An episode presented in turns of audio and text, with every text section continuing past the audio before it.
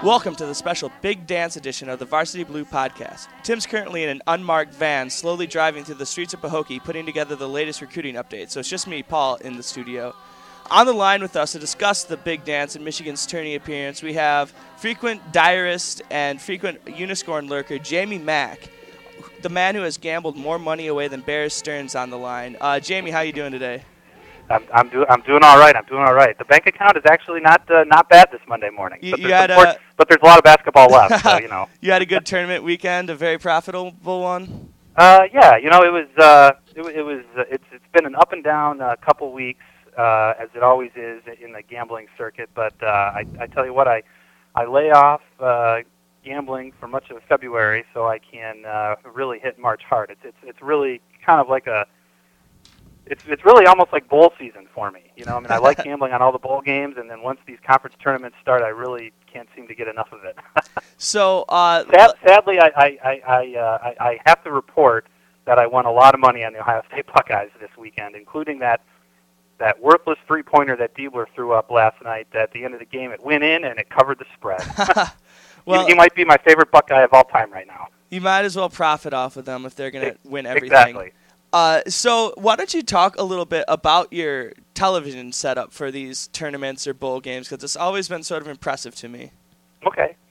Well, it goes back to football season as well, but I'm a junkie when it comes to college football and college basketball, and I love all the action, you know, in all corners of the country.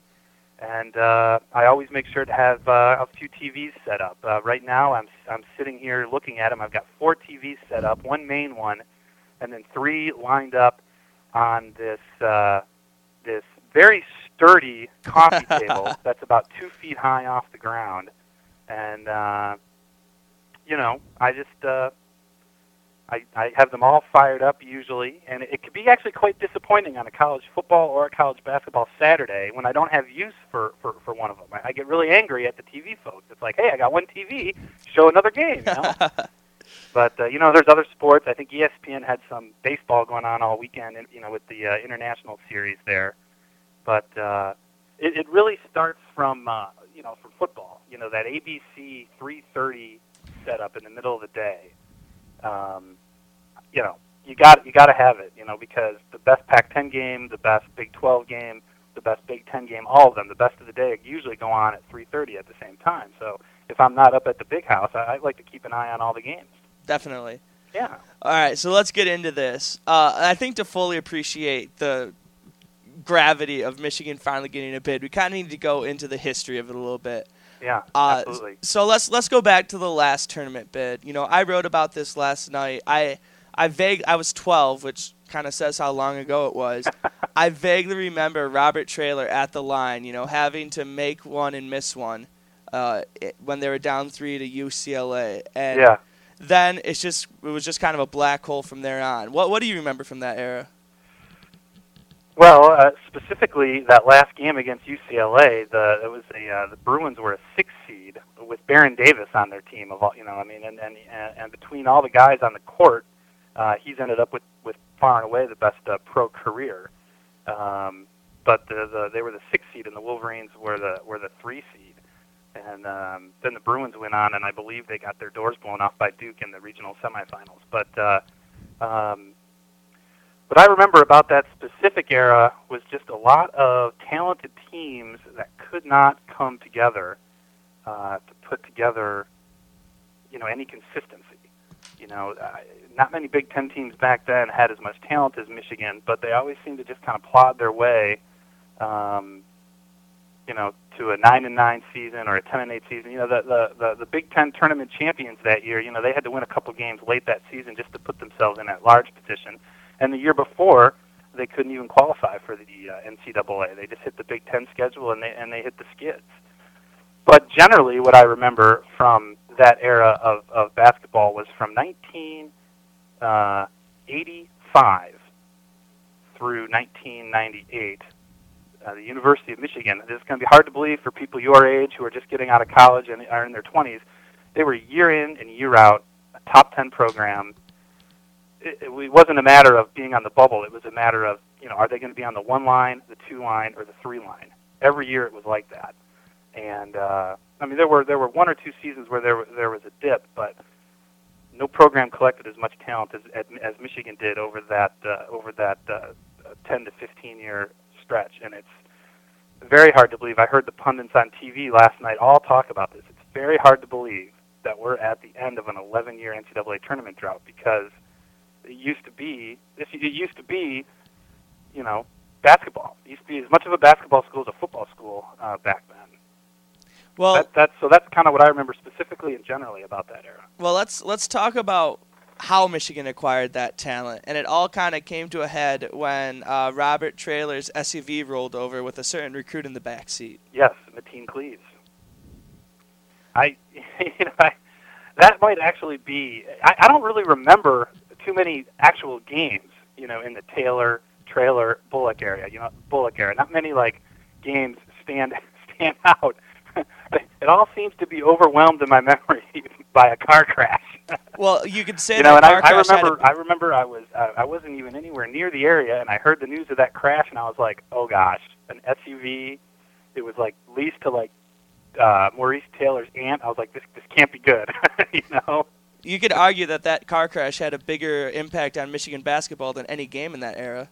Oh yeah, it did. It did. It launched all sorts of investigations, and it launched Mateen Cleaves up to East Lansing. And I know the Flintstones were very talented back then, but they don't win a national championship without that little point guard. Oh, he was definitely the heart. I remember him hopping back on the floor against Syracuse, getting the crowd pumped up. Oh yeah, that 2000 season. Like, I know I'm a Michigan fan and I shouldn't like it, but man, I loved that state team that year. Yeah, they were very fun to watch, and they did the Big Ten proud. And, you know, they were just exciting. They were a power team. You know, I don't really know if the Big Ten has had a power team like that since. I mean, I know you can argue Oden and Conley at Ohio State, but that was such a quick one-and-done thing. They didn't have time to grow into a power team. But that was, you know, I truly think the last power team that we've seen out of the Big Ten. And it was fun to watch them grow, because they went from making the tournament, you know, and getting into the Sweet 16 and losing, and then getting into the Final Four and losing, and then finally winning it all. So it was fun to watch him grow. But you watch and you see Mateen Cleaves, and you're like, maybe if somebody else was driving the car that night or something, I don't know. Or if it was a safer SUV, right? Yeah, really. So let's talk about that ensuing scandal. You know, Michigan had to forfeit some scholarships. They had a self-imposed postseason ban. Just a lot of stuff that really it is taking them until now to recover from. Yeah, and I think the one thing that hurt them in that scandal, I mean, all scandals are going to hurt you. You know, I mean, that's I guess that's the point of getting caught up in a scandal. You're supposed to have damage. But it was not quick, and it was not clean. I mean, you know, it lingered over the program for a good 4 to 5 years when the NCAA finally sort of, not to exonerate them because they still had guilt, but when they finally cleared them and said, all right, you're off this probation, you know, we were, 6 to 7 years removed. Yeah, basically everyone involved was gone. From that car accident. And I know that we like to, you know, I mean, Amaker had his faults, you know, but the fact is, you know, when he arrived in town, I still think he had a hard time convincing recruits that the team wasn't going to be on probation for another 3 to 4 years. Well, let's talk because I think that was a strong possibility. You know, the NCAA hadn't really come down with their ruling yet, and it lingered over the program. It really was a de facto death penalty in the sense that whether it was Fisher the last year or Ellerbe or Amaker, they couldn't get recruits because they couldn't look them in a straight face and say, yes, we're going to be eligible for the postseason, because they didn't know. Yeah. Well, let's talk about the Amaker era. I remember hearing about his hiring and being fairly excited. I mean, he brought the Seton Hall team to the Sweet 16, had good success, good coaching pedigree. And then he came to Michigan, and he started out well. You know, he got some good classes. Daniel Horton, Lester Abrams, Chris Hunter all in one class. Courtney Sims and Dion Harris in the next. But what happened? You know, it just never seemed to come together. It's like those Steve Fisher-era teams, just with less talent. Actually, that's a very good comparison, Paul. That's a very good comparison because they never were able to come together you know, and go on a consistent enough run where their tournament position was secure. And at the same time, they didn't have enough talent on the court where when they needed to win one game to put them in, you know, they just didn't have it. People forget Amaker's clubs got to the finish line 3 different years. There was 04, 06, I believe, and 03. Yep, exactly. Where, you know, one more win would have put them in a position to make the, you know, the tournament. I you know, of all those moments, the one that I look back on is the 06 season where they had to beat a lame duck Mike Davis coached Indiana team in the final, and it was one of those games where all the pundits were like, ooh, you know, in advance of the Big Ten tournament, this is a play-in game. They lost multiple double-digit leads in the second half and somehow found a way to lose to Mike Davis. And I think that might have been finally the straw that broke the camel's back on the Amaker era. Yeah, frankly, yeah, he lasted one more year, I think, because that class was coming back for a senior run and whatnot. And you know, when they didn't materialize NCAA berth the next season, he was gone. And frankly, I was surprised by the Amaker firing, just kind of because of his position with Mary Sue Coleman and sort of the athletic department's reluctance to do big name or big moves, and with the recruiting class coming in with Manny Harris and Alex Legion and Kelvin Grady, 3 big names. So what was your initial reaction to John Beilein when his name was first floated out there? Well, honestly, I was really excited. I was really excited having watched him cobble together some NCAA tournament teams at both Richmond and West Virginia. You know, this is a guy that's won everywhere, and he's won in places where you wouldn't necessarily think of basketball. Especially compared to the conference that he was in. But the main reason why I was excited about the hiring of Beilein, is that you know, I hate to drop names of friends, et cetera, but I actually have a friend who played college basketball at Canisius under Coach Beilein, and you know, so for a couple of years we're watching these West Virginia teams and we're loving them, you know, because he was this, you know, so. Through his testimonial, I was pretty excited. I was like, they got a guy who knows basketball. And my friend Brian, who played at Canisius, you know, never really got off the bench, but he was like, he has told me that you're never out of a game with this guy. He just knows basketball. He knows how to come up with game plans and adjust on the fly. And at the same time, if you can get his system going, you're exchanging 3 for 2 a lot, which is good. He also seems to be the first coach, and out of the coaches I'm thinking of, Fisher, Ellerbe, and Amaker, the first coach who actually has a system or has an X's and O's type approach rather than get somebody really good and hope that's enough. Yeah, absolutely. I never quite grasped what Tommy Amaker's approach to the game was. I believe it was wave your finger around and pretend that's a play and hope Dion Harris makes a shot. Yeah. Well, the sad fact with Tommy Amaker is he's a number 2 guy. You know, he became the hot commodity coach. Granted, you referenced the Seton Hall situation, but you know, he became the hot commodity coach because of the ESPN machine, which continually to this day promotes all the Duke assistants as the next guys. I mean, you know, even yesterday during the game, they had a close-up on Steve Wojciechowski and talking about him as the future coach. And I'm like, well, you know what? Based on what Quinn Snyder and Tommy Amaker have done and what Johnny Dawkins did this year at Stanford, maybe we ought to slow that bandwagon a little bit, but that's just not going to happen. Yeah, give me the Tom Izzo coaching tree any day over the Wojciechowski coaching tree. Well, we've got one of those in the conference down in Bloomington with Tom Crane. So. And he's going to turn that program around sooner rather than later. I think so. I did a quick look at the recruiting lists, and they've got about a half dozen guys on that ESPN on the Rivals rather top 150. So. And full disclosure, they definitely have talent coming in down there. Full disclosure, you went to Indiana. Yes, I did. Full disclosure, I did go to Indiana, which even makes it even more of a head scratcher to me that Tommy Amaker pulled a big goose egg career against Mike Davis. I mean, that's just hard to do. I think 0-10 was the final score there. Tommy Amaker is a special kind of coach. So let's get into this season. I remember coming in, like most people were thinking, NIT maybe make a little run in there, and then the UCLA game happened, and that kind of changed the paradigm. It sure did. Yeah, I would tend to think that I might, like myself, had the same expectations everybody else did. I mean, I just wanted the team to be better. You know, I just wanted them to improve and be competitive. The mere concept of competing in the Big Ten and playing in the postseason seemed like, well, let's just see what we have first, you know. And the UCLA win, followed up by the Duke win, really made the season. You know, without those wins, they're in the NIT right now with the 9-9 Big Ten record.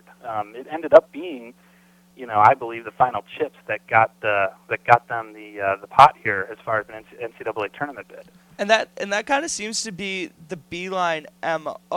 A lot of times you'll win the games you're supposed to win. Like, I remember we didn't drop any to, like, the Savannah States, Eastern Michigan, Oakland, and maybe you can pick off one of the big boys every once in a while. Yeah. Oh, yeah. You know, I mean, and when you look back at the season, I think that, you know, there were probably two games that you wish they could have back as far as picking off the big boys. You know, not being able to beat Ohio State up at Chrysler and not being able to beat Michigan State up at Chrysler, even though they were in both those games. Mm-hmm. But otherwise, you know, when there was a big foe on the table, somehow, some way, this team came through, and I never really got the impression that there was a lot of confidence in the fan base that they were going to win. You know, I don't think people thought they were going to blow Purdue out there at the end of the season. I know people didn't think they were going to beat Minnesota to close the year, and there was no expectation way back in November going into that UCLA game. I sort of get, as a defense mechanism, Michigan fans just didn't want to let themselves get too excited. You know, they didn't. They were hopeful, but they were cautiously optimistic. They didn't want to let themselves get taken away by it. Well, you know, when it comes to Michigan athletics, I think that obviously there's a great winning tradition, but there is definitely an element of Red Sox curse all across the board. whether it's losing to Notre Dame in 3 or 4 overtimes last year in hockey, or whether it's Cordell Stewart to Michael Westbrook, you know, we've definitely seen it all, and you know. The highs are not as good without the lows. No, absolutely not. Absolutely not.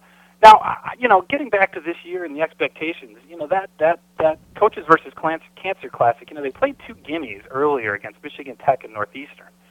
But Northeastern was a club that I thought was going to compete all year in the Colonial, and in fact they did. They held first place most of the year until they kind of fell apart at the end.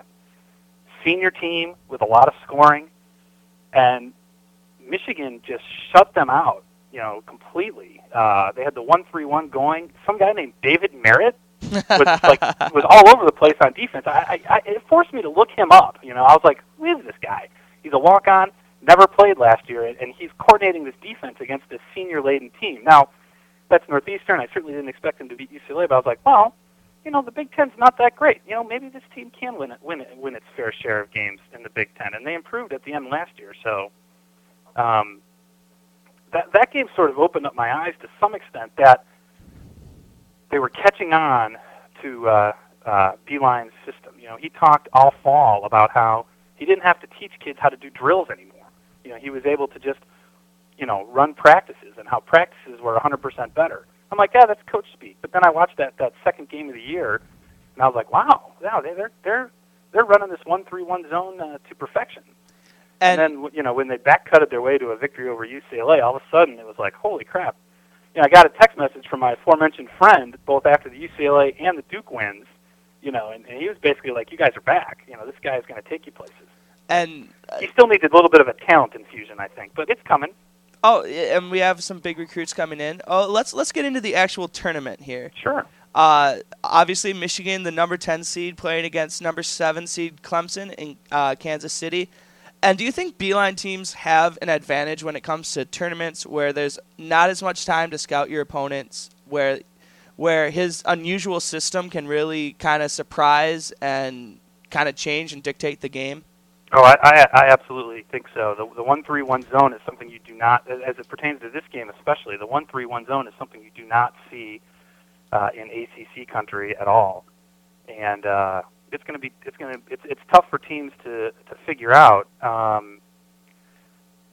You know, I think it's even tougher, you know, in a second round game with such a quick turnaround. But I do like the strategic matchup. I don't think Clemson has seen this before, and it's just tough to play. You know, there are some styles which is just like, say, you know, pedal to the metal, you know, 90 feet of hell type of style. Those aren't as hard to prepare for as something like a 1-3-1 zone. You know, you get the ball in your offensive set, and all of a sudden there's this weird sort of zone trap defense that you're facing. You know, and it's definitely a style that I think is going to be hard to prepare for. And let's talk about Clemson specifically. I actually think this might be a fairly good matchup because they don't have that across-the-board height advantage that most other teams have against Michigan.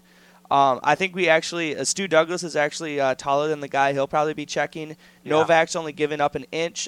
Sims is only giving up an inch. And I think that could be really big for the team in this matchup. Yeah, I think so. I think that there definitely are worse, you know, matchups out there. Say if they had drawn a Florida State team, for example, which has, it seems like they bring 4 or 5 guys, you know, in the 6'9", 6'10" range, you know, to the table. So this is a good ACC team to draw by comparison. The one thing that makes me nervous about Clemson is they have a lot more scoring than Michigan. They've got their top 3 scorers all average between 14 and 16 points a game. You know, Michigan, there's a big drop-off from their second to third scorer. And then Clemson even has more depth as far as scoring goes as you go down the line. You know, Michigan plays a lot of guys like C.J. Lee and David Merritt that don't really score a whole lot. So it's definitely a contrasting in styles. You know, Clemson's going to want this game in the 80s. Michigan's going to want it in the 60s. So to me, it's more of a pace situation than a size situation. And I think Beeline, I think the pace can be controlled from the sideline. But you're SOL if you have a major size disadvantage. You know, so. I think while the scoring worries me, I think Michigan's got a shot here to definitely control tempo and see what happens. So let's say it was a pick'em. Would with your own money, would you be willing to bet on Michigan? Yes, I would be. Now, let's not get too apple pie in the sky. Say they beat Clemson and the luck doesn't fall our way, and Oklahoma beats the 15 seed. Yes, yeah, so I don't think we're going to be seeing Morgan State in that matchup. We can hope. Although, hey, Morgan State beat Maryland. We lost to Maryland, so who knows? Maybe that'd be a challenge. So, assuming that Blake Griffin remains healthy throughout the tournament, do you think Michigan has a chance against Oklahoma? I don't know. That's definitely a tough game. The quick turnaround obviously helps as far as they won't necessarily be able to combat the 1-3-1. The thing with Oklahoma is they're way more than Blake Griffin. You know, his brother is there and was a top recruit. You know, Willie Warren plays their lead guard, and you know he's on a lot of first round NBA draft boards, and the kid's only a freshman. They got a lot of talent on that team, but at the same time, I've definitely seen more powerful Oklahoma teams falter in the tournament than this one. But that would definitely be a tough matchup. But any team that can beat Duke and UCLA, you know, and compete with UConn up in stores can certainly compete here. You know, I mean, I think with those teams, particularly the UConn outcome, you know, they're used to seeing, you know, deep teams with big wide bodies. You know, they certainly won't be intimidated. True. Both teams have beaten Purdue this year, so I think there's a comparison. There's a comparison there. But they've got, you know, I referenced the Willie Warren kid. They've got a couple other freshmen, and they seem to really hit the wall as the year went on. And you could say that, well, you know, Griffin had his concussion, you know, and maybe that hurt, but they just don't look like the same Oklahoma team the last couple of weeks that they looked like in December and January. That is true. And you could say the exact same thing about Clemson, by the way. You know, they were 16-0 at one point, but they are 7-8 in their final 15 games. And this is Clemson I'm talking about. You know, 3 weeks ago, the day that Michigan lost to Iowa, and it looked like Michigan was heading to the NIT, on that day, Clemson was still in contention for a 2 or 3 seed, and they've stumbled down the stretch all the way down to a 7 line. So I think in both Oklahoma and Clemson, you have two teams that played their best basketball early in the year and have to kind of key it back up, whereas Michigan, you know, I don't want to say they're peaking because they didn't look that great in their last game against Illinois, but they had to come through with some clutch wins down the stretch or they don't get in this tournament. So they're actually playing some of their better ball of the year. I guess I just have visions of Zach Novak matched one-on-one against Blake Griffin, and it just scares me. So let's. Yeah, he didn't quite see a guy like Blake Griffin when he was playing small school Northern Indiana basketball, did he? No. So let's get into what exactly it means for the Wolverines to finally break that 10-year curse and get into the tournament. Like, what do you think it'll mean for this program? Well, I mean, it there are some obvious recruiting ramifications. You know, I mean, I think that the coaching staff can now go in to recruits and tell them, hey, we're not rebuilding anymore. You know, we've arrived. We need you now to help us take the next step from being, you know, a tournament team to being a Final Four team. You know, and I know that everybody says, and this is playing out, obviously, with football, but there's more spots to be had there. You know, everybody says, oh, well, you have a down year, you got a lot of playing time, and that's going to be attractive to kids. But it's a little bit different, I think, in basketball. You know, a lot of top recruits in basketball only expect to be on campus for a year or two. I think they want to compete in March Madness right off the bat. It's a harder sell when your team is rebuilding, and sometimes playing time immediately isn't the same carrot as it is in football recruiting. And I think this is going to mean a world of difference because, you know, you could literally tell kids, we're not rebuilding anymore, but we definitely need you to help us get, you know, over the hump and become a national contender. And that, I think, is something that will get into kids' ears and will inspire them to maybe want to come to Michigan. But, you know, it just means we can go on and on about it. I mean, it was 11 long years without a tournament, and I often wondered how they could get kids to come to Michigan. I mean, the probation umbrella was so heavy for so long that scared people away, and then just general mediocrity. You know, it's like it was definitely a hard sell. It's very impressive that guys like Sims and Manny Harris even ended up here, you know, to begin with. But I think this is going to be an absolute coup for the program going forward. Unfortunately, the Big Ten appears to be on the big-time uptick, so they can't rest on their laurels, you know. But I love the way the program's going. Even beyond recruiting, it seems like there's been just a lot more excitement. Maybe it's just because the team has actually been fun to watch for the first time in a long time. Yeah. But there were 1,500 to 2,000 people to watch the selection show at Chrysler. I can't imagine that have happened during the Amaker era. There's a whole the athletic department announced that when you purchase your football tickets, you can also purchase student season tickets for basketball on the same form. So, you know, Beeline joked around, you can get your parents to pay for both. It just seems like there's a lot more athletic department support behind the sport with the new practice facility, changing the way you can purchase tickets. It's like the basketball team is no longer a black eye to the university. Yeah, and I think that's a big key. I think that was evolving, you know, anyway this year, even if they didn't get a bid. But I definitely think that's a key point because I thought for years there earlier in this decade that the athletic department didn't really care if the basketball team won or lost. They just wanted the basketball team to stay out of trouble, you know, and become, you know, wear the white hat again. You know, I really don't think that they had an emphasis on winning. Just because, you know, these issues they had in the late 90s were so, you know, they were just bad. I mean, you know, there was, you know, guys were connected to bookies. It just was so bad. I think that they weren't connected to winning, and when you're not connected to winning, you're not really going to promote the program either. But I think that we're so many years now beyond that, and now that they've had a little bit of success, it's good to see the athletic department on board because you said black eye.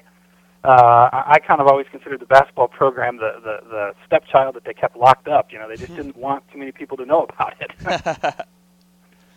Well, Jamie Mack, thanks for your time. It's been good talking to you. It was great talking to you too, Paul.